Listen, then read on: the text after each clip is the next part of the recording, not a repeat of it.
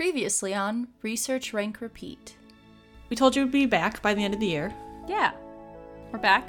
We are going to edit our Christmas list. We have three new movies. I picked a movie, Alyssa picked a movie, and we let a random generizer pick a movie for us. Generizer? Gener... Uh... Randomizer? Randomizer. Last year, you were attacked by a spider. Yes. How the spiders stole Christmas. Yes. But the children love the books. First thing I wrote. But the uh, children was it really? Yeah. But the children loves the books were the first thing I yes. wrote right at the top here. I also wrote oh, that. Oh my god. Amazing. Will Ferrell totally bought into this role and just like went with it. And that's why the movie works. And I have to say I agree. Clarence does not appear, Hannah, until an hour and forty-eight minutes into the film. I wrote a I've, note. I had forgotten that it took that long. I wrote a note that I said, interesting, you technically hear about Clarence at the beginning, you aren't re- reintroduced to him until there are thirty minutes left. Which is crazy to me. Yeah. Had a five point four out of ten on IMDb, a twenty-two out of one hundred on Metacritic, and a five percent on Rotten Tomatoes. It is a five percent? I think five percent's a little low, honestly. Chris Columbus, who did Home Alone? Yes. Made this? He, he produced it, yeah. Oh no. I know. No, he doesn't get arrested for cocaine use in this film, but maybe that would be better. Good old Midwest dad terrorizes the neighbors, commits almost cat murder, and tries to put the mailman in a coma. But with a neighborhood like his, I almost can't blame him. Why the fuck are these people so goddamn nosy, Hannah? I don't know. They're so concerned with other people's business. They're like, you're not having your Christmas party? You're not ordering Christmas cards? Also... do these people not work? Because they're all no. home during the middle of the day and it's not Leave COVID. Them the fuck alone. They don't work from home. Uh, you can let us know your favorite Christmas movie. You can let us know if there's a Christmas movie you'd like us to watch next year. Anything like that. Yeah. We'll probably do and another three or five. Yeah. Three to five, I think. Yeah, depending how motivated we are. Really depends on how um, motivated we are. But we'll be back next year probably. Yeah. See you then.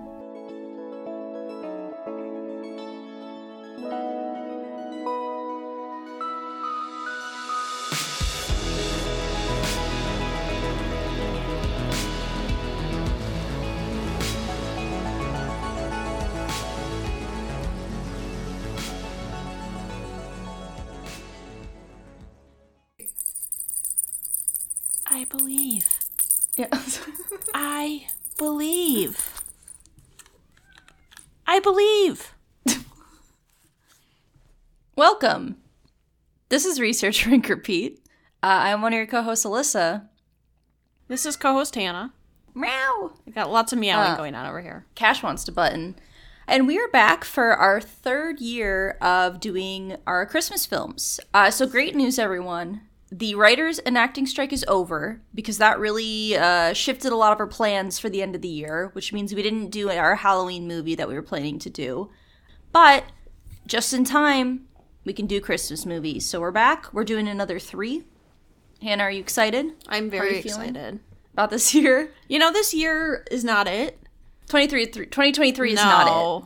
I have a feeling it might not be that year for a while, but you know. I like Christmas movies. Mm-hmm. Not in the Christmas spirit, but we'll get into it. Yeah, that's perfectly fine. Yeah, I, in my Christmas spirit is uh, I'm drinking peppermint tea, mm. and I have my Jingle Bell earrings on, and Christmas colors, and that's about that's my Christmas spirit. My Christmas spirit is in twenty nineteen with the rest of my body. Yeah, so, pre-COVID. Yeah, what a time. Pre-COVID. So yeah.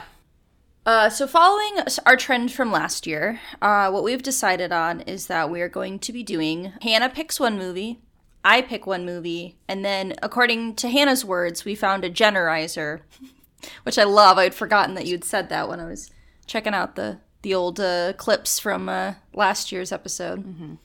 A randomizer yes. to pick us a Christmas film. Yes. Do we want to reveal the three before we start, or do we just want to jump into a movie? You know, let's let's reveal the three. Okay. I'll start with my pick, which sure is Alyssa's been waiting for this movie for a very long time. Um, she cries every time she sees this, and that would be pain. And that would be The Polar Express. Yeah, The Polar Express. Yeah, if you just believe. Enthused. If you just believe. Yeah. it almost will be over. Last year, I went real old. I went to the thirties, but I was ready for more modern day. A classic, a favorite, Home Alone. Home Alone. It's my choice of this year, Home Alone. Yes. And then we did our Generizer. We did. And uh, lo and behold, we were both shocked when we got Babes in Toyland.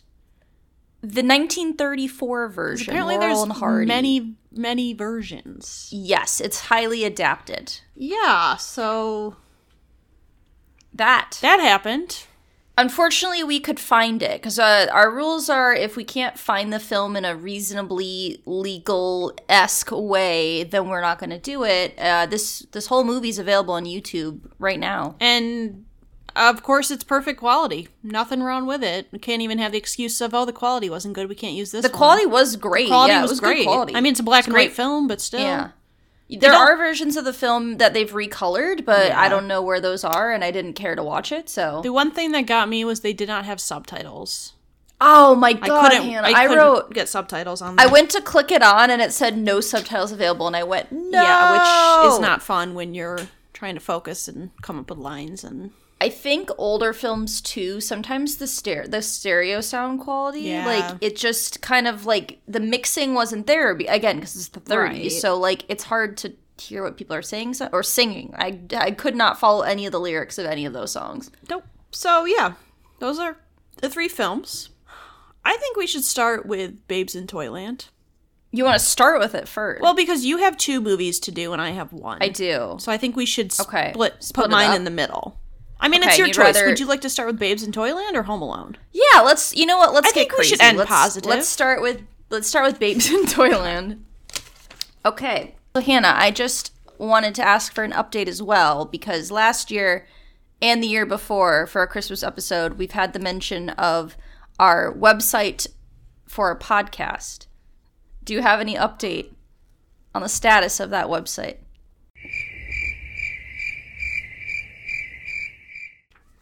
Okay, so going on to Babes in Toyland. Okay. I'm going to take that as a no updates, which is fine.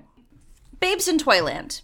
Um, known by many alias names. It actually, I will get to those in a bit later because there's context for why it has so many different names. Is a film that was released in nineteen thirty-four. It has a runtime of an hour and seventeen minutes, and uh, it wasn't rated um, because it was the thirties and they didn't really have ratings then, so unrated is what I'm going with. So this is an, a Laurel and Hardy musical Christmas film. So for those of you who don't know, Laurel and Hardy were a British-American comedy duo that were well known for the like classical area, like classical era of Hollywood, where they originally did silent films and then transitioned into um, uh, like a slapstick comedy, kind of like Three Stooges, when that like that type of physical comedy was really popular, like thirties, forties, fifties. So the movie is based on the nineteen oh three operetta or operata, uh, excuse me, I'm not up to date on all my opera terms, by Victor Herbert, and the movie was directed by Gus Mines and Charles Rogers.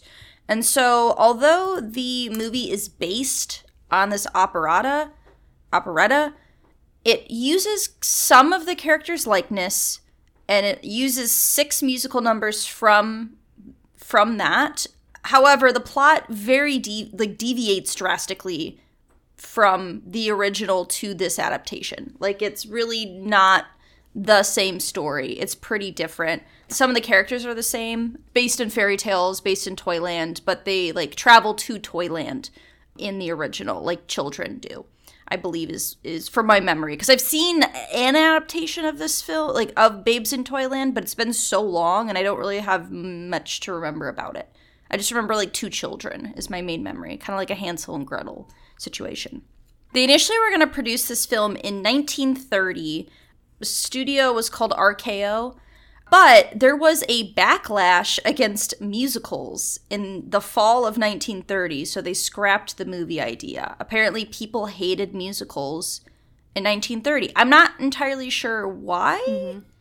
that happened. Maybe because of the Great, I don't know, like Great Depression. People got really depressed. They were too and didn't depressed for have musicals? she was repressed for musicals. That's a possibility. I was trying to think, I'm like, why specifically nineteen thirty? But anyway, in nineteen thirty-three, it was um, revisited, and then they were able to produce the movie then, a few years later. There was uh, regrets that the film was not shot in Technicolor.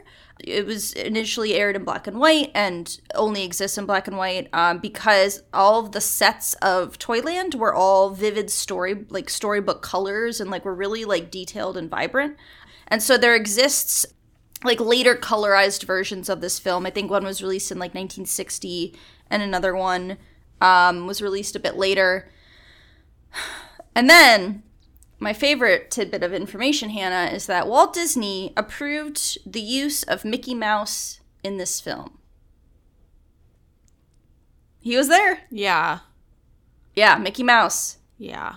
Uh, we'll get to that. I have so many thoughts about Mickey Mouse being in this film. The critical review to this film was positive, as one uh, person who reviewed the film said, quote, "an authentic children's entertainment." The first theatrical release of this film actually lost money, so they didn't make any money, and they didn't have any box office, any like monetary numbers that I could find anywhere, so I don't have any like specific details on that. But the film was actually re-released several times, and they changed it, the name, to try to trick people into seeing the movie because they thought they wouldn't know it was the same film. So this movie is also known very commonly as March of the Wooden Soldiers. It's also known as Laurel and Hardy in Toyland. And um, Revenge is Sweet is another title that has gone by in the past. So this is known as a Thanksgiving Christmas holiday film, as during like re-releases, re-releasing films on T V, mm-hmm. that became a thing. Kind of like what happened with It's a Wonderful Life, where like it became more popular because it was being played on television. So it's kind of like that. Became a Thanksgiving Christmas holiday film. It has um, at a seven point one out of ten on IMDb, one hundred percent on Rotten Tomatoes, and a three point three out of ten on Letterboxd. A three point three out of five, excuse me. And now time for my summary. With a five-minute cameo from Santa, this film somehow became a Christmas classic. In a true fever dream of fairy tales, the Peep family must find a way to avoid foreclosure on their shoe home and prevent the evil Mister Potter, Scrooge, Barnaby Banker from marrying Little Bo Peep in Toyland. Jarts will be launched, pigs will be kidnapped, and cursed Mickey Mouse will haunt your dreams. What was this? This is insane. Insane! Oh. The, it's horrific. The pigs. Like, it's, it's just a mask. The pigs. It's just a the mask. The pigs. So the costume of the pigs is like a, like a, almost like a paper mache mask, like a rubber mask. No, it's like rubber because when hor- he was drinking yeah. something, he opened it's his mouth. Horrifying. Yeah, the pigs are horrifying. You have a a small, probably what is a capuchin monkey yeah. dressed up in a Mickey Mouse mask and costume.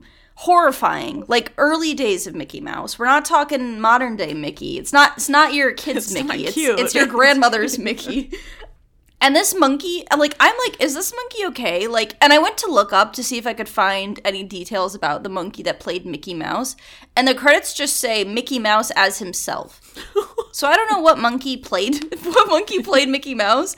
But I'm like, this monkey was working overtime. Yeah. Like, he was in a hot air balloon. He was parachuting. He was, he was throwing over. bricks, like, running around. Oh. Like, all the while in a mask that I sh- I'm sure shit couldn't see out of. Yeah. It was something. Um, I texted Alyssa last night because I was watching this movie. Yeah. And I was like thirty minutes in, and I was like, I don't think this is a Christmas movie. Mm-hmm. And then I was like, oh, Santa showed up, never mind. But he shows up for like two minutes, and then he's gone. So the the plot of this movie, like, it's in Toyland. So you've got like Little Bo Peep, yeah. you got Mother Goose, you've got like the Pied Piper. Um, Tweedledee but one of them is Santa's Tweedledum. Tweedledee and Tweedledum. But you also got Santa's workshop. So Laurel and Hardy work in the workshop, and so Santa shows up, um, and they build him these humongous wooden toy soldiers who then, when they start up, just like destroy the workshop and push Santa into a present, and then he just goes ho ho ho ho ho ho ho. Yeah. That's my uh interpretation of Santa in this movie. Yeah. So there's some musical numbers. I didn't get gather anything from those musical numbers. They're pretty much only sang by Little Bo Peep and the Pied Piper, and nobody else sings yeah. in this movie. Pretty much. They're also, like, boring as hell. Like, this movie was an hour and seventeen minutes, but yeah. I could not have checked the time, the amount of time left more times than I did yeah. with this one. It's a bit rough. My other thing I liked is um, there's a part where, because they can't pay their mortgage... Wait, where's my phone? I, I found a review on Letterboxd that I liked, so I um I just wanted to read somebody's review. It's by uh someone with the name of Liz. Why does a place called Toyland have evil bankers and predatory mortgages? I'm going to be having nightmares. Yeah. So basically, the Peep family, the Bo Peeps family, they can't afford their shoe home. So this Barnaby, Barnaby, Barnaby, I think is his name? Mister Barnaby. Barnaby. He's like the evil banker. Yes. He's the Mister Potter of It's a Wonderful Life. Comes in and is like, you can't pay your mortgage. Uh, we're going to evict you. Or your daughter could marry me. Yeah. And initially she's like, no, I'm in love with someone else. And her mom's like, fuck you. Yeah. Uh, but then she's like, fine, I'll do it. I got to save the family. Because they basically, the Laurel and Hardy get like dunked yeah, in water. Like waterboarded. And the... They get, like, waterboarded. And I, I honestly was laughing because as he's, there's a part where it breaks and he's underwater and you just hear, like, clearly A D R, like, added after the effect. And it was just, like, so jarring how loud it was compared to everything else that I was like, this is funny. I was like, I actually enjoyed that bit of physical comedy. That part was funny to yeah. me. I, I mean, I don't have a ton to say about the general, like, Mm-mm. everything with the plot, but I will say the last... ten minutes had a lot of good stuff. Yeah, it was entertaining. Yeah. I just think that there yes. wasn't really much of a payoff because the Mister Barnaby really. just like hid in a door and that was it. Mm-hmm. It I don't know. It it was it definitely picked yeah. up towards the end because I'm not gonna lie, yeah. the first like hour I was like, okay, like Ooh, it was rough. I'm, yeah. I was like not interested. I was like, I don't really care. But the last like twenty minutes were pretty solid. My problem though is that yeah. this isn't a Christmas movie. No, I, I agree. It's not really a Christmas film. So I um, mean, Santa was there, but yeah, it wasn't even taking place on Christmas because it was like July. He it was July. Yeah, yeah. Like yeah. at least Die Hard, you can argue like, oh, it takes right. place on Christmas, and it's there's like Christmas. Elements. There's like it's a Christmas party, and there's like elements of it. But this, it's like you can't even make that argument. Hannah, Santa's in it. I don't give a fuck if Santa was in it. Yeah. I did, yeah, so the, the part that I did like, and I do think it's actually pretty technologically advanced, is they have these wooden soldiers, like a ton of them. Yeah. And it's like almost claymation initially where they like walk out. And I was like, that's surprising for nineteen thirties. Did you get like chills? Because everyone on YouTube said they got I chills. Did not, I did not get chills. Okay. I just thought it was cool. It was I liked cool. the music. I liked the music during the scene. And then my favorite bit... by far, was Mickey Mouse mm-hmm. parachuting, one in a hot air balloon throwing shit, um, yeah. and then getting hit and having to parachute down was by far the most entertaining part yeah. of the film. That and the darts. I really liked yeah. the return of the lawn dart. Big fan of them just hitting everybody with darts, yeah. you know? You do what you gotta do. Sometimes you gotta do it. The other thing that I wanted to bring bring up, just because I thought it was funny, is, well, one... Laurel and Hardy eat sausages that they think one of their pig neighbors was made right. out of, which I think is sadistic, yeah. uh, first and foremost. Secondly, there's one point where this boy is sitting on the toy soldier's leg and just getting carried around with him, and I was like, we used to do that as kids to our dad. Yeah. We would just, like, we used wrap to around his sit legs. On a leg. Yeah, and make him walk us around, and I was like, you know what? I support this child. He's doing good things. It's no wonder he's got knee problems. Mm. We destroyed them. We took out two meniscuses. Yeah. But yeah, that's funny. That shouldn't be funny. It's, it's it is kind of. It's funny. a current. It's a current issue. You yeah. know. Yeah, but this movie is just. Uh, it's a lot. I also don't know how. I don't know about the hundred percent. Here's my here's my thought process. Right, the reviews. There's sixteen reviews, and they're all from the nineteen thirties. So I think under the Rotten Tomatoes, like, fresh, right. like, those all are fresh. Okay. Like, because it got positive reviews, and I think that's how they determine their, like, fresh rating is, like, based on how people above a certain threshold. Okay, so, like, even you don't average you don't average the sc- – or, or it's not, like, an average of the yeah. scores. It's, like, if it's above a certain threshold, it's considered fresh. Yeah. So that it automatically would be one hundred. It's just like I've case. seen some of the movies that are one hundred percent Rotten Tomatoes, and for the most part, I like agree. Yeah, it's or have just, some reason to agree. I just don't know that that is at that level. Yeah. My thought is because it's nineteen thirty-seven, yeah. I think that leads to it. And actually, I'm going to, because I have this notebook, I have the last year's. I'm curious say, what, what was in, um, It's a Wonderful, it's a wonderful Life? Because that yeah, would have been. I wanted to look that up. I'm curious um, what that would be. ninety-three. Okay. But also, that didn't do well critically. I know, that's true. When it came out. Yeah, it wasn't well liked. Yeah, um, okay. Anyways, but yeah. I, but, you know, uh, still still pretty high. For a film right. that was not critically liked, it got a ninety-three. So I think it's some merit to the fact of not that many reviews and the fact that it came out almost one hundred years right. ago. Right. Has yeah. something to do with it. Yeah, I don't know. Anyways. Do you have any other, do you have any other thoughts no, on this movie? No, I just was creepy and I didn't like it. Unsettling. Yeah. No, I just, let's just move into favorites. Um, favorite character, I didn't really have one, but I guess if I had to pick one, I would pick Tim, Timmy, Little Bo Peep's man. Oh, the Pied Piper. Pied Piper.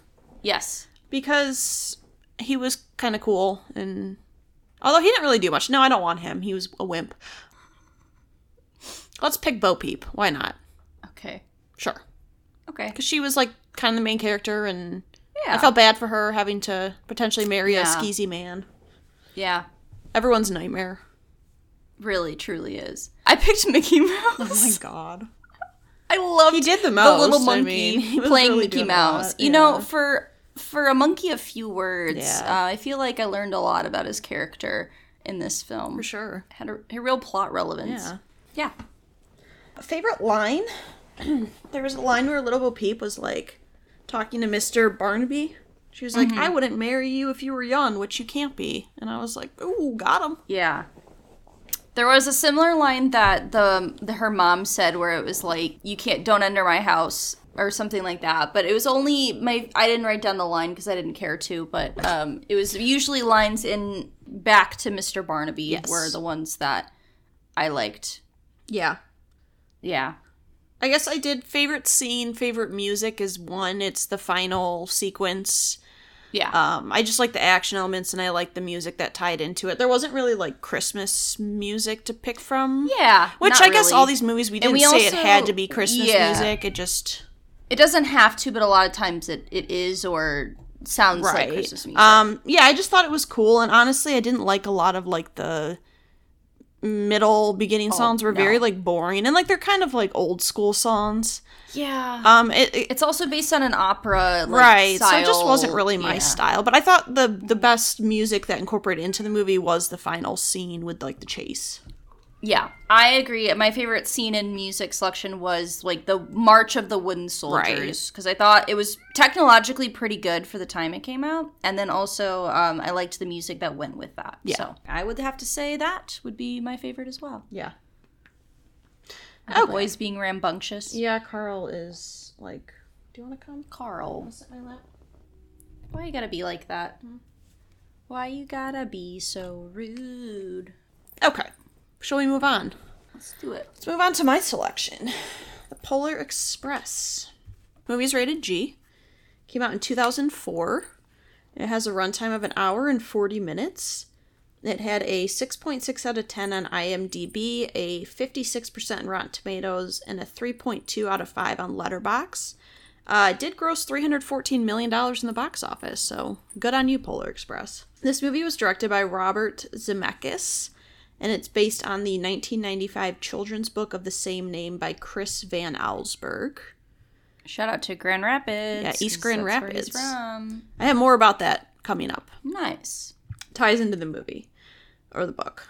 Um, so this film features human characters animated using live action and motion caption com- computer animation.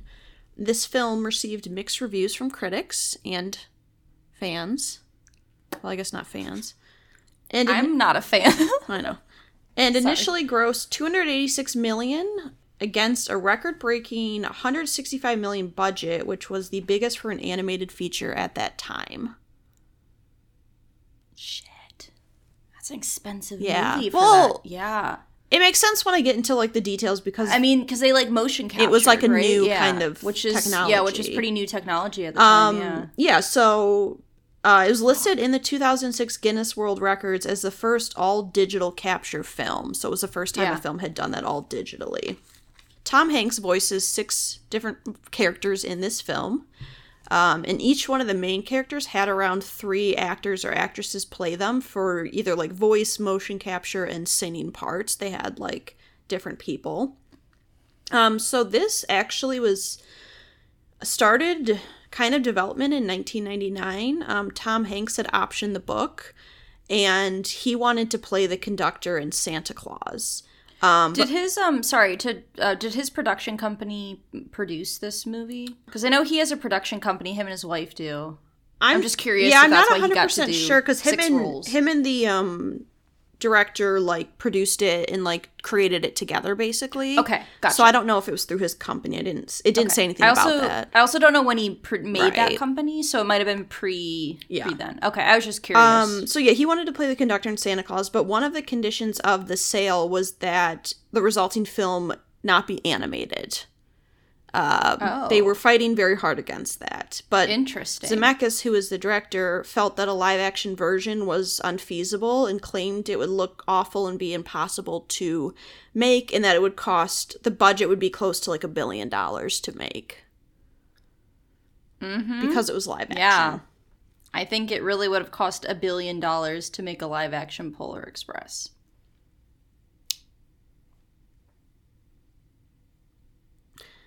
He also felt that it would uh, rob the audience of the art style of the book if they changed it into a live-action movie. So Hanks and Zemeckis acquired the rights to the book.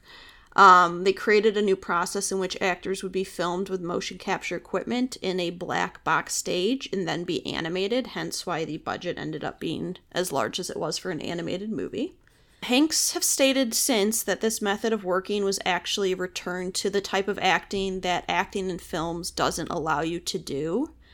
And Hanks was initially considered to play every single role, uh, but grew exhausted, and because of that they had to get additional voices. Wait, wait, wait, wait. Okay, wait, wait. Every role? Yes. Including the the girls? I don't know that the initial version had all those characters. I think they were okay. going to have less characters and he was going to be all the voices. So it was going to just be men? Well, all voiced by Tom No, Hanks. I I don't know. Cuz I mean, if he's not if he's voicing every character, then his I think he was going to do Hanks. the female voices too. Yeah. yeah, that would be exhausting. Imagine an hour and what is it, twenty minutes you said? It was an hour and forty minutes. An hour, yeah. You have to do all of the acting, every single line in an hour and forty minute film. Yes. Sounds horrific. Well, that's no why wonder. they didn't yeah. do it. Yeah, no wonder. So yeah, they actually, and I forgot to mention that Hanks and Zemeckis uh, appeared before um, Zemeckis was the director for uh, Forrest Gump. Okay, So they yeah. have been in a film together before. Um, gotcha. So, the song Believe... written by Glenn Ballard and Alan Silvestri, was nominated for the Best Original Song at the seventy-seventh Academy Awards, and it ended up winning a Grammy in two thousand six. Did it win the Academy Award? No, it got nominated, but then it won a Grammy. What? Do you know what won the year it got nominated? No. I'll look it up while you keep okay. talking. The soundtrack for this movie was certified gold in two thousand seven. It sold seven hundred twenty-four thousand copies in the U S and is the best-selling film, um, soundtrack, holiday album hybrid since the music tracking sales began in nineteen ninety-one. That's what you said. Um, we were talking about one of the films from last time, and you had mentioned that at Polar Express. Yeah, and I was like, we were talking about... It. Uh, yeah. Oh, you're right. We're talking about Christmas with the Kranks, I think, Christmas because we said the guy. Okay. Yeah. Right. Yes. Which, honestly, good for them. Yeah. So, in two thousand four, the year it was nominated, it lost to a song called Al Otro Lado del Rio um, from the Motorcycle Diaries. Hmm. No idea what song it yeah, is. Yeah, I don't know what the um, Motorcycle Diaries is. Jorge Drexler. I don't know who that is either, so. Interesting. Anyway, that's uh, that's what it lost to. Okay. Anyway, so the locomotive that's featured in this film is modeled after the uh, Pier Marquette twelve twenty-five, which actually that train spent many years on static display near Spartan Stadium on the oh. campus of Michigan State University. Um, really? The author we mentioned is from East Grand Rapids. He recalled playing on the engine while attending football games as a child. Huh. They moved it. It's not, like, there anymore, obviously. Yeah, well, clearly. Um, I was like, I feel like I would remember a train being near Spartan But Stadium. I read an article about how students in the engineering program at Michigan State did a project to try and get it, like, running again. Like, okay. They actually worked on the train. So it spent oh, many years there. That's pretty cool. Yeah, so I thought that was interesting. Also, there was a video game that released in two thousand four for this movie, um, in which the Ebenezer Scrooge puppet attempts to prevent the children from believing in Santa Claus by stealing their tickets, and then they're not allowed to go to the North Pole and meet Santa. Yeah. Sounds riveting. Yeah. Shocked we didn't have that one. Yeah. What do you think? It was on D S? No, they had D S it on, it said GameCube. It Game, and, GameCube? Yeah. Okay. Yeah. Well, we missed out, I guess. Um, so this film has spawned multiple real-world holiday train travel experiences in U S, Canada, and in the U K. This movie was nominated for multiple categories at the seventy-seventh Academy Awards. In addition to the Psalm nomination, they also had nominations for uh, effects and for, I think, one like another sound track or sound mixing. Mm-hmm. And in two thousand eight, the American Film Institute nominated The Polar Express for its top ten animated films list of all time. I have a summary. It's a bird. It's a plane. No, it's a train. In this movie starring Tom Hanks, Tom Hanks, and Tom Hanks, two unnamed children and their companions take a trip to the North Pole. The journey is filled with many twists and turns, which all lead to a spectacular performance by none other than Steven Tyler. This film is full of magic, music, and lessons as our main hero boy learns the greatest lesson of all. You have everything you need if you just believe. Believe!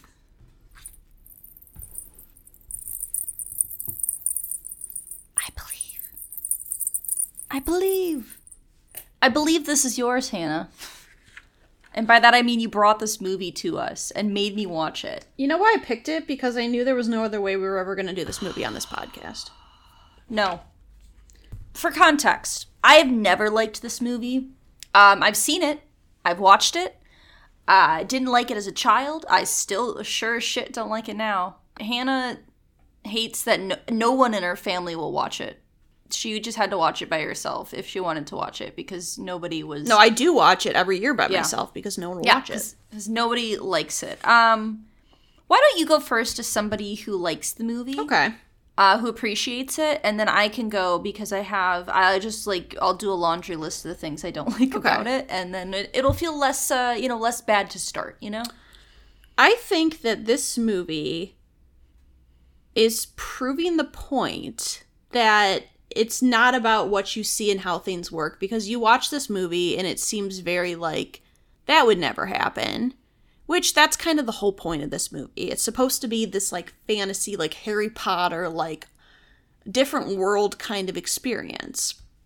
But I think that in watching that and in having that mindset, it's about choosing to believe in the magic of that world.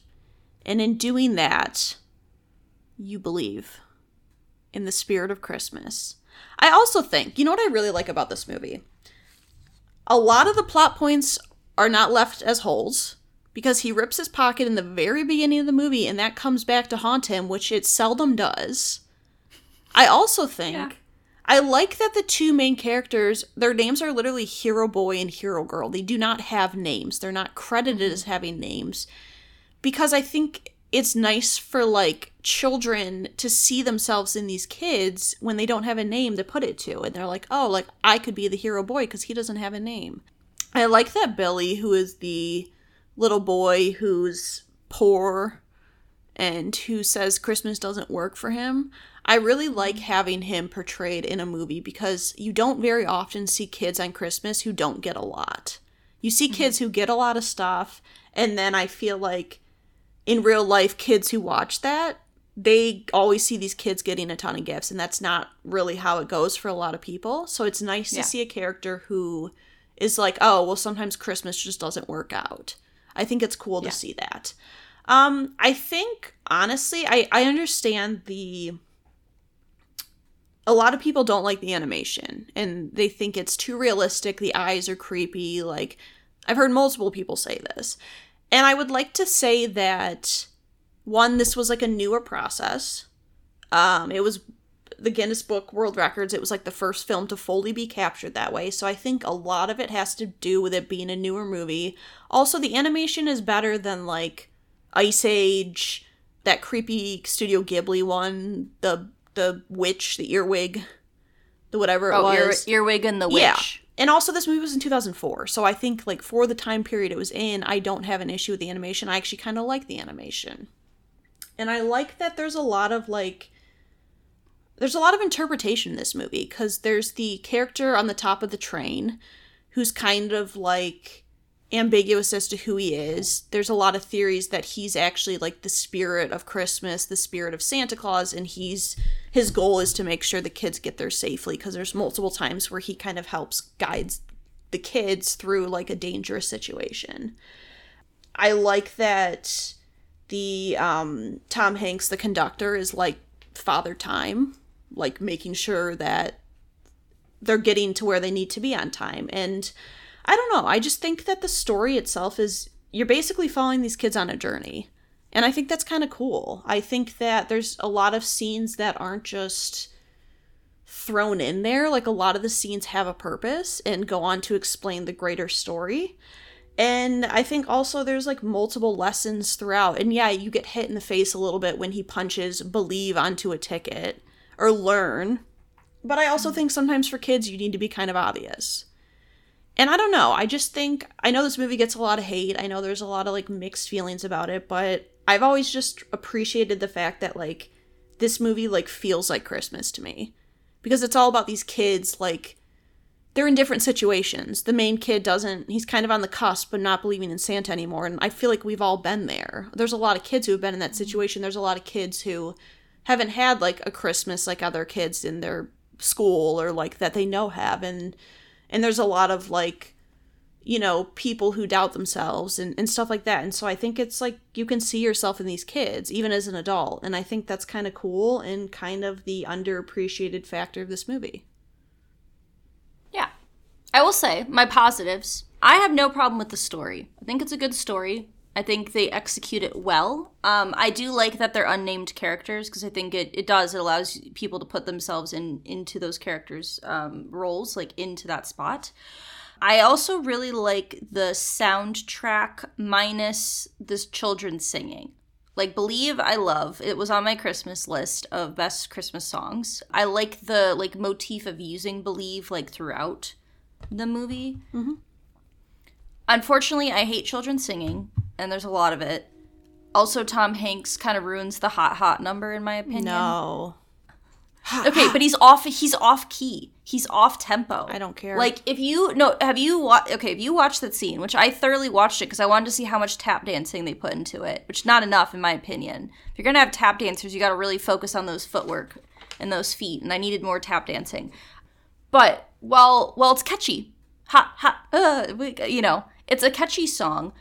There are points where Tom Hanks is not in, he's not with the music. Like, he's way, he's off where he should be. He's too slow, he's too fast, he's not with it. And it was bothering me, um, that song specifically. Uh, I had to kind of, like, tune out when the, what is it, Christmas Time is Here, just because, not the song itself is bad. Again, it's the children singing. It's my own you yeah. know, issues with that. Um, same with the Polar Express song. It's too much. They did multiple uh, like leitmotifs, because the kid, yeah. every time that Billy was on screen, he gets his yeah. song playing in the background, right. which is kind of cool. And so, like, I liked the the soundtrack in general. Oh, also, because my most memorable part of this film, and I was waiting for it to come up, is there's a part where there's a child from New Jersey who puts gum in his sister's hair, and you just, like, see a screen of him going, "I didn't do it." And for some reason, that's what I remember about this movie, is that.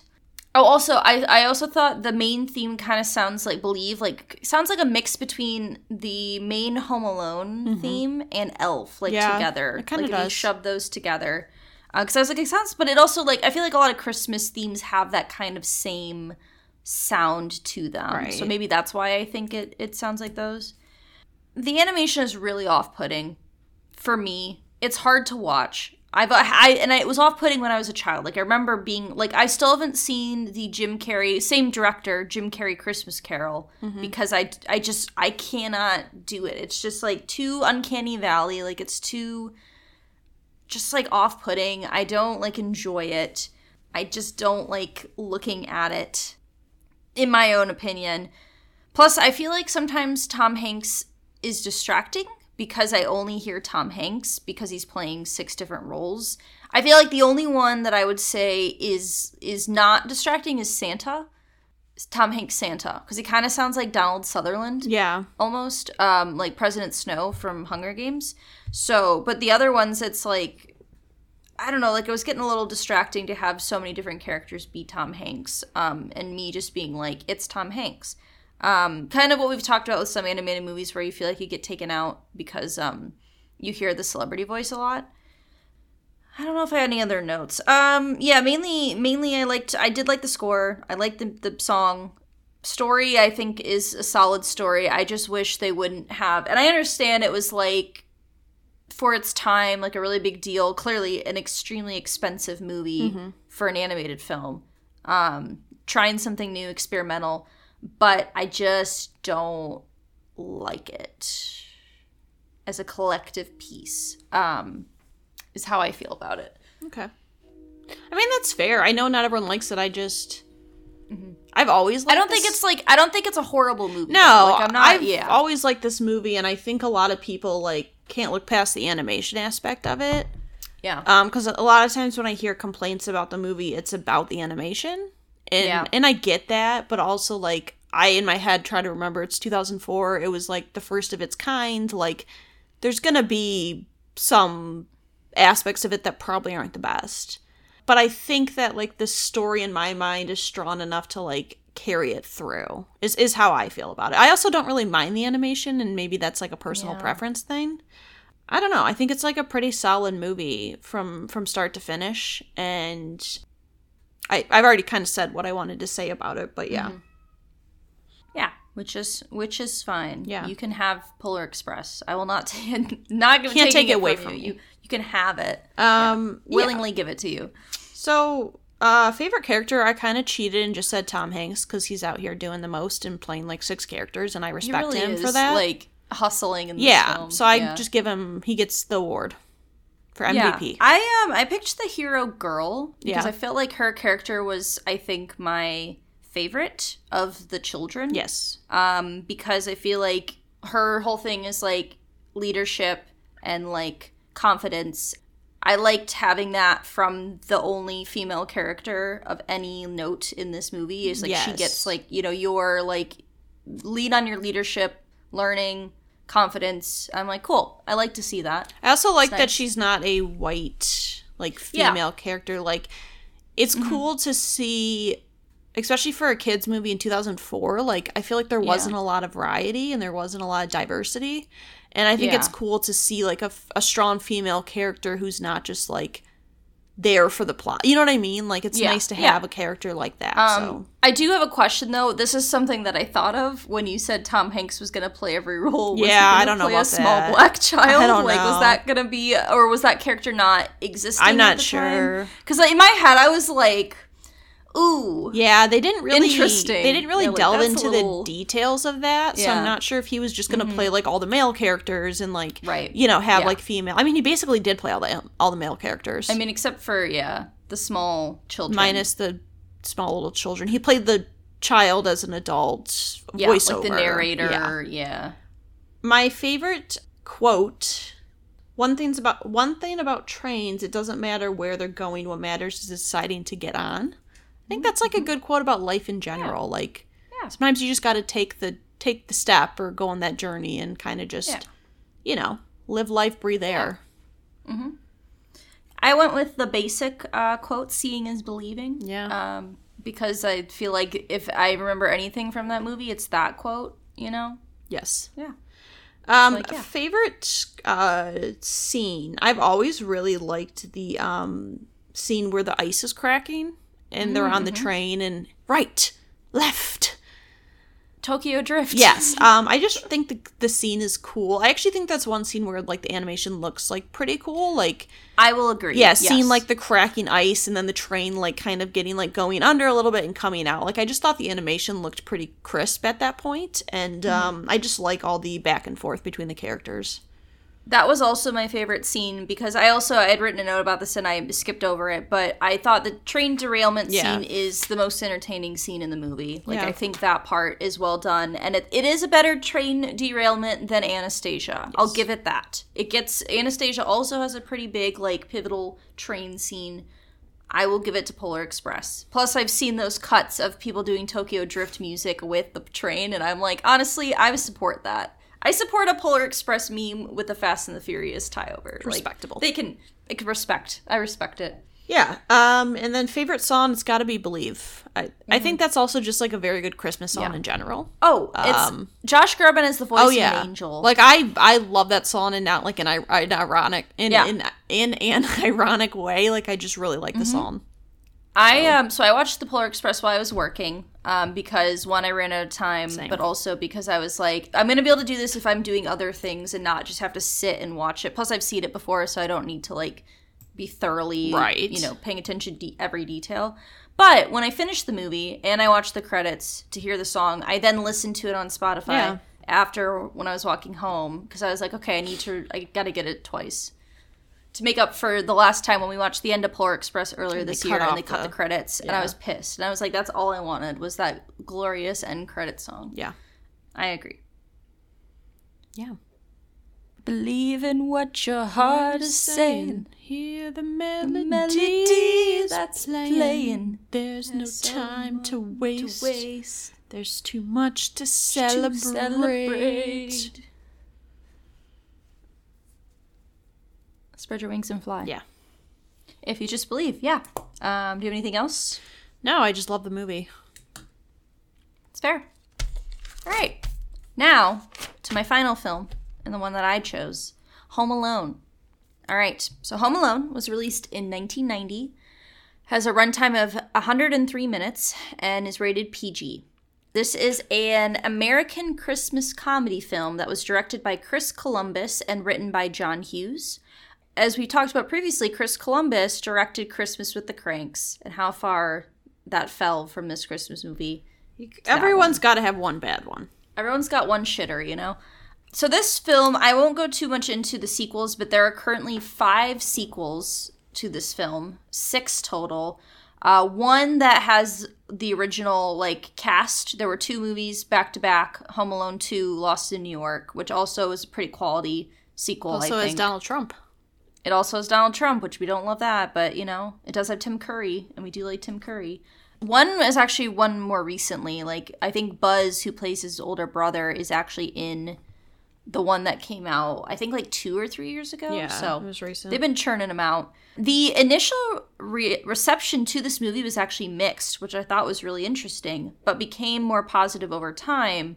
However, even though it was critically mixed, this movie grossed four hundred seventy-six point seven million dollars worldwide, which was the highest grossing live-action comedy of all time until The Hangover Part Two oh, in wow. two thousand eleven. Yeah, so it made so much money that it was the highest-selling comedy for almost twenty-one years, hmm. which is insane. That's crazy. Honestly, that, that was shocking. When did to Bridesmaids me. come out? That was uh, two thousand thirteen. Okay, I was going to say, because I... twelve? Okay. It was around that time of The Hangover Part Two, because I was in high school. No, Bridesmaids um, is twenty eleven. Oh, so I guess it made... Well, also, uh, Hangover two was also twenty eleven, okay. so same year. Okay. So, I wonder if The Hangover Part Two... Came out before came Bridesmaids? Came out first, yeah. And then, yeah, so maybe it was that. Um, so, also, it was the second highest-grossing film of nineteen ninety, behind the classic Ghost. Of course. Yeah. A classic film. This is also really interesting. It also was the third highest grossing film of all time worldwide behind Star Wars and E T. Hmm.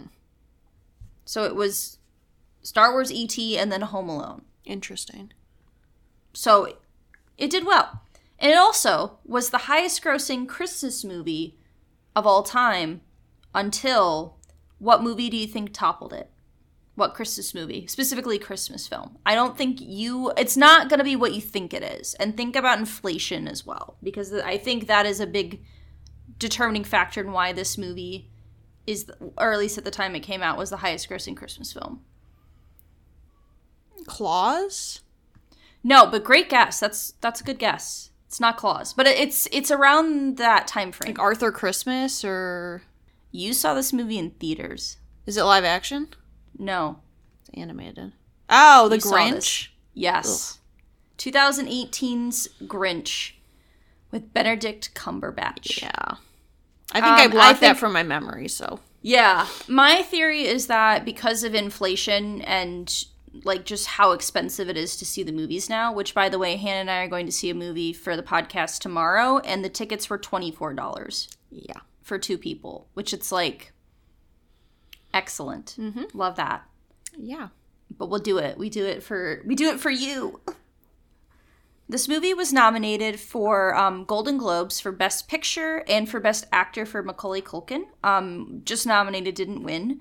It was also um, nominated for the Academy Award for Best Score and for Best Original Song, which also neither won the year. But the score was actually written by John Williams, um, mm-hmm. who famously did... Star Wars, has done a lot of um, of scoring for films for Steven Spielberg, and he also did the first two Harry Potter films. So he's like a legend mm-hmm. and just like in like scores, like a scores for movies. Like he's one of like the greatest. He's a goat. In twenty twenty-three, the film was chosen for preservation in the National Film Registry by the Library of Congress. Um, so they're like, we need to preserve this for all time. It has merit, it has value. And so there was... so much background on production and casting and things, so I tried to condense it as much as possible. But like the Wikipedia, our most trusted website, yes. um, when I was looking, it just kept going, yeah. and I was like, my God. So I'm gonna do my best to just kind of like condense the things that I thought were important to notice. So John Hughes, who has written many classic eighties films that we know and love, including Ferris Bueller's Day Off, wrote this script for the film when he was going on vacation and in making a list of trying to think about things that he, so he wouldn't forget things. He had the thought of, what if I accidentally forgot my son? So he also, he at the time had a younger, like ten, eleven-year-old son. So then he started to write that into a um, screenplay. Um, and so initially he pitched the film to the W B.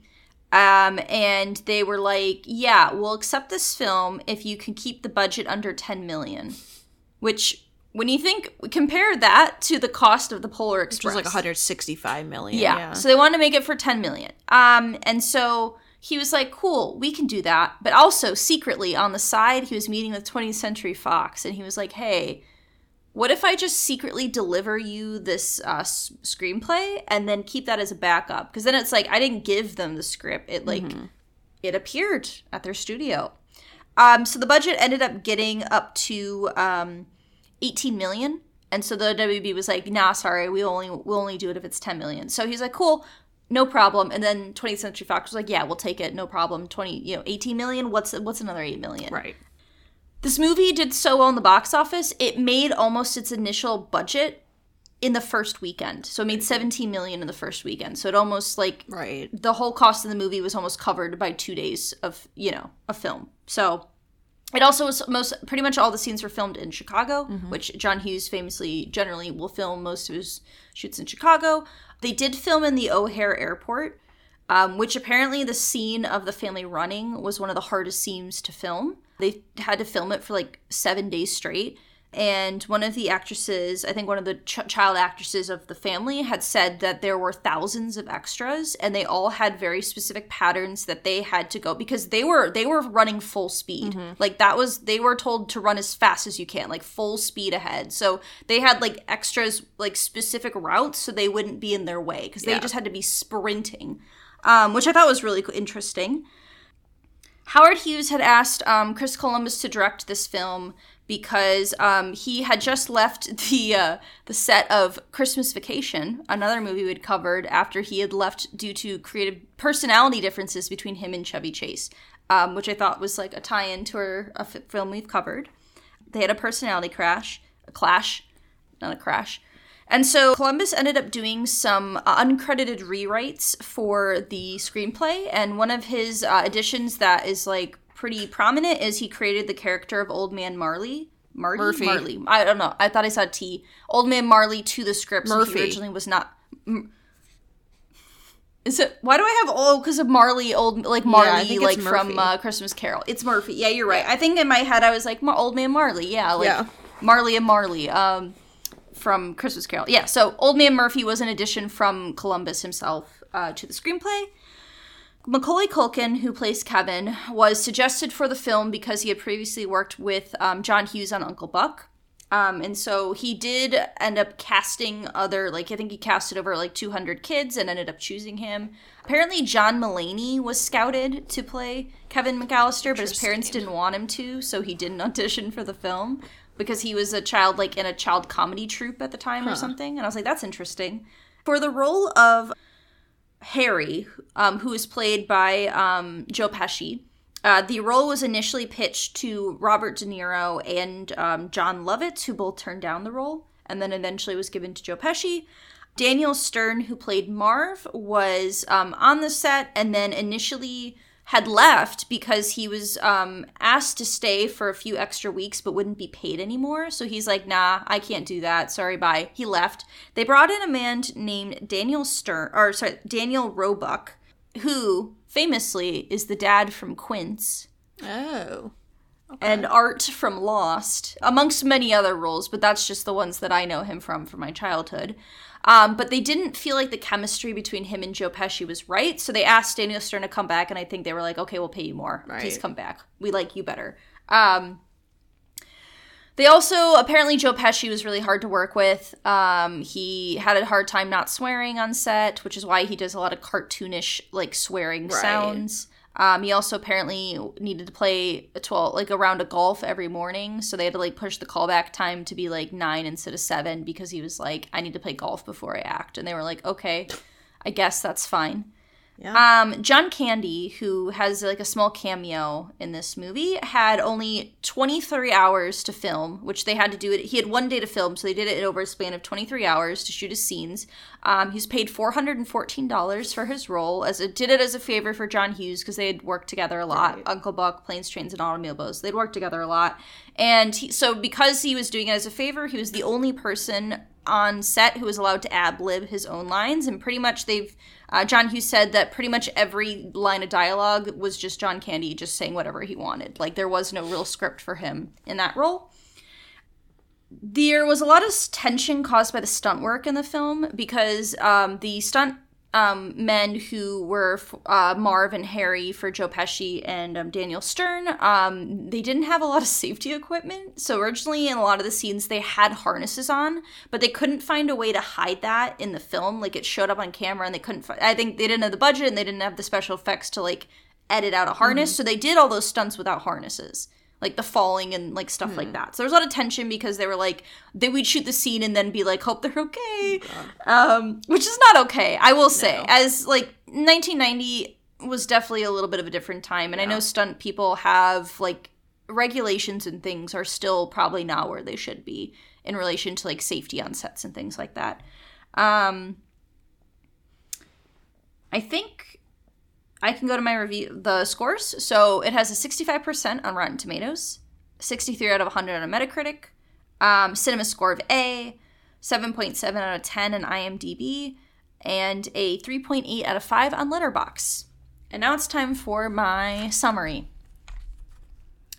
The McAllisters are a big family, and everyone hates Kevin, so much so that they leave him at home and fly to France for Christmas. As Moira Rose desperately tries to get home, Kevin must lean into his most psychopathic tendencies to prevent the wet bandits from breaking into his home. I still cannot watch Marv step on a nail, and the wet bandits should definitely have died from those sadistic bo- uh, booby traps. Yeah. I still can't watch that scene. No, I, couldn't do I had it. to close my eyes. I can't. There's also a YouTube video of an actual doctor reacting to their yeah. injuries and was like, yeah, they yeah. would have died. Um, like a lot of the like stunt, like a lot of the like booby traps and stuff are fine. That what I yeah. like, I even as a kid, I would cover my eyes yeah. and look away, and I still like, I'm like, oh, it's like I feel it internally, like, ah, uh, yeah, it hurts. Yeah, I mean, this is just like such a classic yeah. Christmas film. The soundtrack is so good, yeah. but I mean, it's John Williams, so it makes sense. Right. Like, I, when I think of, like, a Christmas, like, movie soundtrack, I honestly think of Home Alone, I think. I think the music also makes a lot of the scenes. Mm-hmm. Like, I feel like a lot of my memory of certain scenes is very much tied to the music playing at the time. Yeah. Or, like, the score at the time. Um, plus, like, Macaulay Culkin is so good. Yeah. Like, as a child actor, like, he just is so... good in the role. He recently got a star yeah. on the Hollywood Hall of Fame. Um, and uh, which I, Catherine O'Hara was there.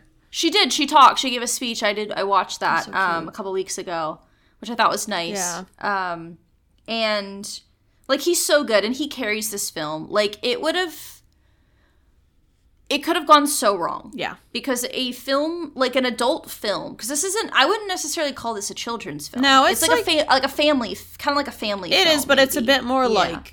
Adult than like kiddish yeah. like yeah right um and it it would be so easy to have this go so wrong, to have a child actor just like not, because he's alone for most of his scenes yeah. like he's just like it's him and the environment yep. and like and the script that's written for him, and I feel like it's like he certainly got a lot of credit as a child actor at the time, but I feel like even now I'm like it's yeah. so impressive. Like, it's hard for me to think of another, like, child actor who can carry a movie like that. Yeah. Um, in, like, even in recent memory, like, to be that in control of a set and scenes and, like, be able to, do, like, do that. And to carry a sequel on top of that. Mm-hmm. Like, there were two films that he did for this, and both did very well. Right. Like, um, in the box office and budget and things like that. Plus, I love Catherine O'Hara. Yeah. Maybe a slightly shit parent in the sense... Yeah. That they lose their, they leave their child. Yeah, also accidentally like, miscount. They're all yeah. just very mean to him at the beginning. Yeah, they like all everyone. Hate him. And yeah, it's like he's. he's I get he's annoying, but he's also a kid, and like yeah. that's how kids are sometimes. Yeah. Yeah, I mean, this movie. We grew up watching this movie. Um, I don't even know if I know how many times I've no, seen I've it. No, I've seen it. I'm sure every year. Um, yeah, I actually. It's funny. I watched this the day after Thanksgiving. Oh yeah. It was on, and me and my dad and like watched it. Yeah. And I was like, well, I already have to watch this for the podcast, so I watched that, and then I watched it again, because yeah. I was like, I didn't take notes, so yeah. I had to watch it a second I time. I mean, I think in terms of rewatchability, it's very oh. rewatchable. Yeah. Um, yeah, I, it's so interesting that the whole movie is essentially him and, like, the two bandits. Like, mm-hmm. they're the main characters. I mean, I know the mom yeah. is kind of back and forth. Right. But it's so interesting to that so much of what was done is just him being a kid and interacting yeah. with his environment and mm-hmm. the wet bandits. Yeah, and it's just um I love John Hughes's like films oh, like so great. His films have this like real sense of like nostalgia for me. And, like, I feel like he has a way of, like, writing characters yeah. and making them feel, like, real yes. and, like, really personable. Even, like, if they're not good people, you right. know? Like, I mean, his family's dysfunctional. Like, there's a lot right. going on. And nobody's perfect. But, like, I feel like he makes, like, families feel real. Like, yeah. same with Ferris Bueller. I feel like he makes their family feel so real. Right. Like, the dynamics and everything, even though you, you just get to see them on a specific moment yeah. in time. Yeah. Yeah. And he just has a way of, of doing films and, mm-hmm. um...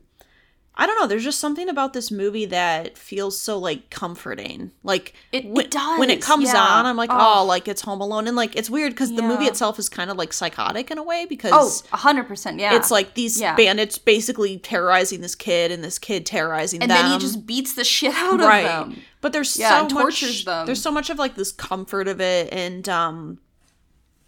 I don't know. It's it's It's an interesting film. It's... It's good. I don't think it's just good for, as a Christmas film. I think it's good as yeah. a film on just its own. Just as a film, too. I agree. Um, yeah. Because some Christmas movies, I'm like, oh, well, it's good as a Christmas movie. You kind of categorize right. it. But I think this one kind of goes past yeah. that. And it's just like a I good film in general. Yeah. Um, yeah, and I mean, I don't know. There's there's a lot of good humor in it. It's funny. Mm-hmm. Um, it is funny. A yeah. lot of physical comedy. It relies very heavily on physical comedy, but yeah. it works. Like, it's not. It does. Sometimes you get too much physical comedy and it's over the top. This movie, like, just just yeah. like teeters on that line of just almost too much, line. But they always keep yeah. it right at the right amount, which the is kind of impressive. The nail's too much for me. Well, it's just like gross. It's. And the glass is hard, too. Yeah. The stepping on the, like, the broken ornaments. Yeah. That one's a little rough for me as well. Oh, yeah. Things with your feet, I'm like, ah. I just think no. that it, um, in terms of, like, a story, it's really well done. I think it's, like, a yeah. pretty genius story idea. Mm-hmm. And uh, I think it's one of those movies where, like, one thing happens and it sets off this, like, chain of events. Chain, like, yeah, um, chain reaction. Me and Alyssa watched this guy, Dylan, is in trouble. He was reacting to, um, the, yeah. uh... Freaky Friday, and he's like, it's interesting how one switch can lead to so many jokes and so many, like, things. So I think that kind of is how this movie is too. Yeah, she's beaten up. Yeah, open fist. But yeah, it's I like, just think that um, it's just a really well done movie in a lot of aspects, and it it doesn't yeah. feel like a kids movie, which is kind of nice when you watch it as an adult. It doesn't feel yeah. like, oh, this movie's made for kids. It just feels like, oh, this is a movie that anyone could enjoy. I feel like this movie also feels pretty timeless yeah. as well. Like, I know it's, like, you can tell, like, the time period based on, like, the clothing and the attire and, like, the the set, you know, like, what people looked like, you know, in the, like, what pl- places looked like in the early nineties, right. you know, nineteen ninety. But I feel like just as a whole, like, a movie, the movie itself feels timeless. Like, yeah. it doesn't feel dated. It doesn't feel like it can only exist in the time frame that it was written in. Because I feel like some, some, especially Christmas movies, I feel yeah. like some Christmas movies can feel really dated or, like, really specific to, like, when they came out. Right. Because, um, like, we kind of talked about that with Elf, where, like, some of the humor doesn't really hold up. Right. The same way, because I feel like early two thousands humor kind of was, like, kind of its own yeah. thing and doesn't necessarily work all right now or, like, currently. So I feel like it, it feels really timeless. There's not a lot of, like, problematic material in it. I mean, like, no. it's kind of interesting because, like, you would think, like, oh, the kid's, like, lost and no one seems to be that concerned. I kind of feel like that was the attitude in that time yeah. period. Yeah. Like, it was, like, mm-hmm. it wasn't like it's now where if you left a kid at home, it'd be, like, this huge freak out. It's like, oh, he's yeah. at home. He's probably fine. Yeah. Like, he's home. And the, yeah, police, the police are, like, we'll aware. Go check on yeah. him we'll and, like, check. All this stuff. So yeah. there's not a lot of, like, just problematic material in it, mm-hmm. which I think helps because it doesn't yeah. make you go, ooh, like, you know, because sometimes I watch movies and I'm like, ooh, like, that's a little uncomfortable. Yeah. But, yeah, so I feel like it's relatively good in that aspect, too. Yeah. I also really like how they portray, like, I, I, I will say for Chris Columbus, I do really appreciate, like, the old man Murphy, the character of Murphy. Yeah. Like, and I'll kind of get to it. I, I double dipped. I picked a couple, picked several scenes as my favorite scene, but I yeah. really like there's a scene where he goes to the church and he sits with him mm-hmm. and they just talk. And he basically is like, you know, I have issues with, like, me and my son don't talk anymore, but, like, I come to see my granddaughter, and, like, they have, like, a genuine conversation. Right. And it was like, you know, he was like, why don't you tell him that you miss him? Like, you know, like, I feel like kids can give wisdom in a way that maybe as an adult you aren't, like, willing to hear or, like, act on, you know, right. but, like, sometimes hearing it from, like, a different perspective maybe can make you, like, see things differently, right? Like, try to yeah make that relationship work. So I I really did like his character. He is very scary though. Yeah, like, early on, like, they make him out to be a very scary person. I think he plays so, the like, part I'm, well. Yeah, I think so. You know? Yeah. I don't know if I really have anything else to say. No, like, I don't I don't even so. I don't even know if I have anything negative to say. No, to I don't. Be honest. I mean, honestly, there's not yeah. much negative about this film. No, I think the time, mm-hmm. the amount of time for the movie is, like, solid. Like, it doesn't drag on. Yeah, uh, yeah. I don't have much bad to say. Also, I do love the John Candy cameo yes. in film. He's great. I He's like such him. a comforting, yeah. pers- like person, you know, in film. Um, yeah, plays that role so well. Okay. Favorite character, I had to go with Kevin. Ha- you have to. Because he's yeah. just, he's, one thing, he's just such a good kid character, but he's just such a good yeah. character. It's not even that he's yeah. a kid, it's the fact that he just, like, mm-hmm. carries that whole movie. He yeah. genuinely, like, he is the movie. Yeah. Like, if you think Home Alone, it's Kevin McCallister. Right. Like, or you think of, um, I, I don't know what, Catherine O'Hara. Like, but I it's weird, because like I never even yeah. associate her with that movie. Like, yeah. in my mind, well, it's now, like, like Schitt's Creek. Well, yeah, yeah, but even then, when I think Home Alone, I always think of Macaulay Culkin, and then I yeah. think of, like, the bandits, you know, and mm-hmm. then it's like, then yeah. you get there, but yeah. You have to pick him. Yes. He has to be, he's got to be the choice. I agree. So, like, all of my scenes and musics are all tied together. Okay. Because, again, I think the music is really impactful in the scene. So one of them is, is the Christmas, um, when they're at the church. They're playing Oh Holy Night. And it mm-hmm. is, I will say, a children's chorus that I don't hate. Because I think there's so many children singing. Yeah. And it all sounds good that I don't hate it. Right. But I liked the setup of that song in that scene. I also really liked um, the rocket around the Christmas tree when he sets up the, like, cardboard mm-hmm. cutouts to be, like, pretend like there's people at the house when the wet bandits are kind of, like, staking out, trying to find uh, time to break into the home. And then I really like the end of the movie when it's, like, that main theme and he's looking out the window. And it's like, yeah. Doo. Like, that one just, that's, like, comfort. That, like, that scene makes me feel like right. like Christmas, like, comfort Christmas yeah. time. So I agree. I double, I dipped, I triple dipped. Um, I'm going to be, you know, for all three. But I, those three are, like, the ones that I think stand out the yeah. most to me. Um, I actually, the song I picked is, it's called Setting the Trap. It's when he's setting mm-hmm. up the home with, like, all the booby traps. I just That one's re- also really good, too. I really like yeah. it because it does, like, very much give Harry Potter vibes. Like, yes, I was listening yeah. to it and I was like, there's mm-hmm. little parts where I'm like, I'm pretty sure he's taking them from other movies, which, I mean, it's mm-hmm. his music, so he can do whatever he wants. But yeah, I really like that. And then scene, I just really like the final, like, chase scene, like the honestly from like the part part where they get to the house to like mm-hmm. where the police come. Like, I love that whole yeah. segment so much. Like, and it's like hangs them up. Yeah, yeah. And it's like one of the yeah. most memorable, like, movie segments where, like, I can remember Whoa. Whoa. I can remember pretty much, like, all the things that happen and, like, yeah. in what order they happen. Mm-hmm. So yeah. Yes. Yeah. I like I think it's interesting with this film where, like, we had no overlap. And I gave three answers right. for all of it. Because I like, feel like there's so, so many things to yeah. pick. There's so many things to right. pick, and I agree. I think those are both also really great yeah. options as well. Um, I did have a favorite line. I did as well. Uh, well, actually, I had two. Okay. So the one I like is, "Look what you did, you little jerk." And then I also like... Um, it's delivered so it's well. It's so yeah. good. And then I also mm-hmm. like, um, "Keep the change, you filthy animal." You filthy animal, yeah. I love that one. I think the Angels with Filthy Souls scene, I was thinking about yeah. picking that one too, but yeah, "Keep the change, you filthy animal." That was my line as well, yeah. yeah. Love that line. Mm-hmm. Okay, so before okay. we add these, I do have some changes. I do as well. Okay. Well, let's just go from twelve yeah. down and just only talk about the ones that we either have changed or yeah. new. I think that works, yeah. Okay. I think that sounds like a good idea to okay. me. I can start. Number sure. twelve, new worst movie, Babes in Toyland. The main reason being... I don't know that it's a worse movie than Christmas with the Kranks, but I enjoyed Christmas with the Kranks more, and this is not a Christmas movie, in my yeah. mind. I also agree. Babes in Toyland nineteen thirty-four is number twelve, yep. because I agree. I don't necessarily think it's a shit movie, like a like worse plot than Christmas with the Kranks, but I don't really even see it as a Christmas right. film, and therefore it's last. It doesn't really add in. It doesn't really add, yeah. Yep. I would agree. Okay, number eleven is Christmas with the Kranks. Mine is also Christmas with the Kranks. It didn't move. eleven. I mean yeah. it. Yeah. Uh, number ten, I have a change.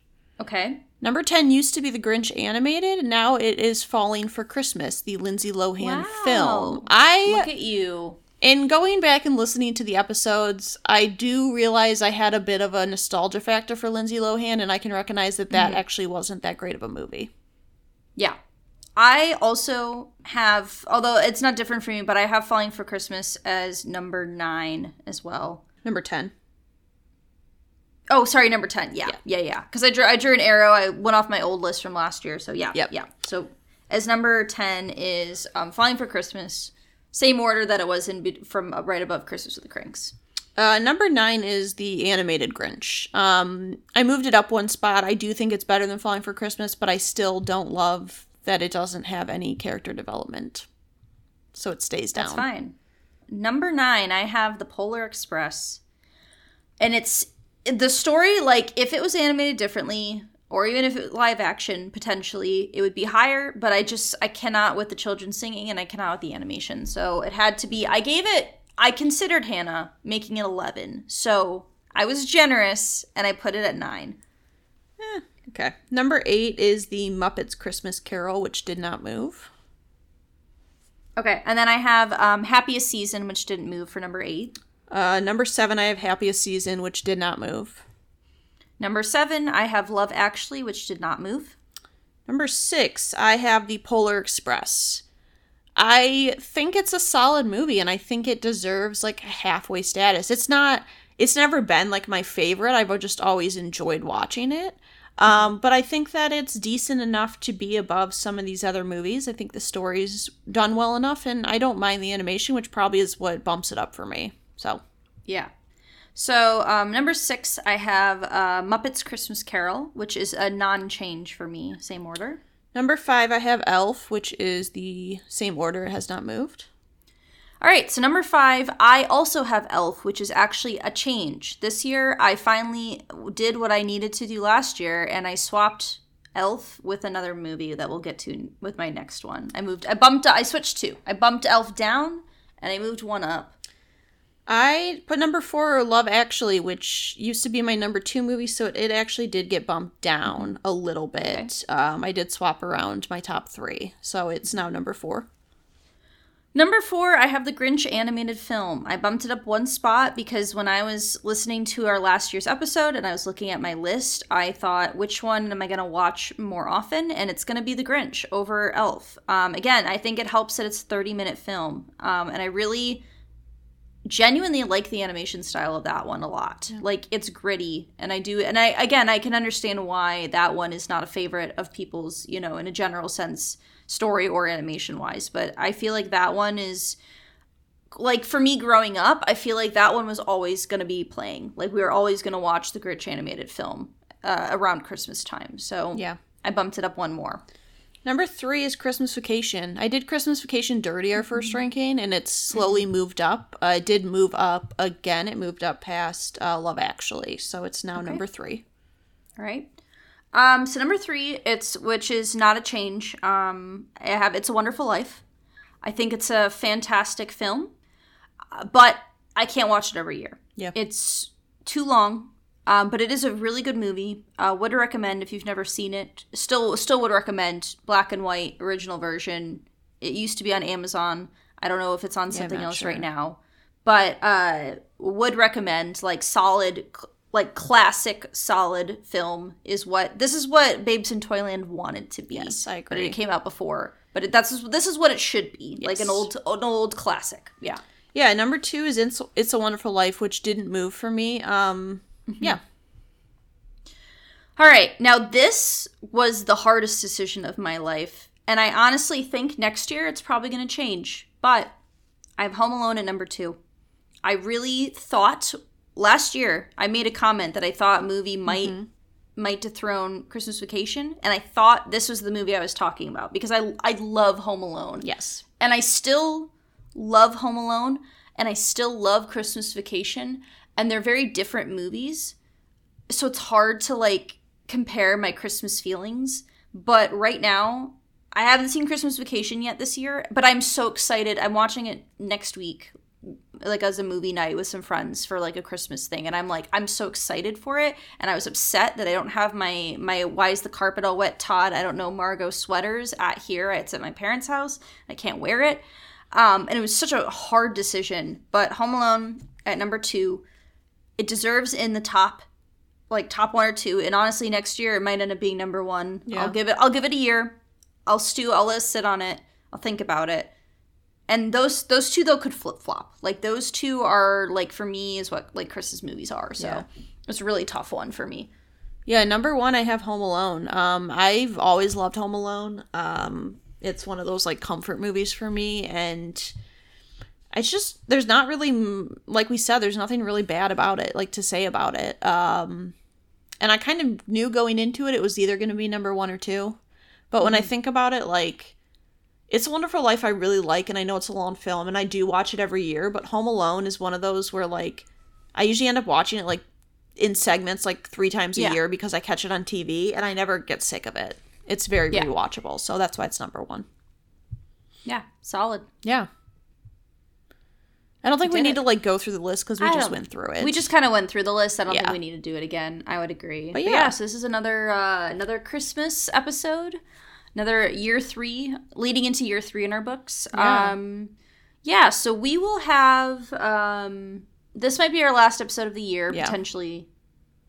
I'm just going to assume it will be. It should be, yes. Um, but we'll also be back. We're going to do our year in review episode we do uh, roughly around the anniversary of our podcast, which is January sixth, January sixth. Which is unfortunate and not planned. Um, and the the sad thing is it is it is the it's the year of the January sixth. Yes. Like we had to delay. We had a post ready to go yeah. to tell people we had started a podcast that was going to go up. And then we said twenty twenty-one, nope. January sixth. And we had to, we both texted each other and were like, I think we should wait a week. Yeah. Because I was like, I don't feel good about doing that. But yeah. It's still our anniversary. I feel like that's fitting. Yeah.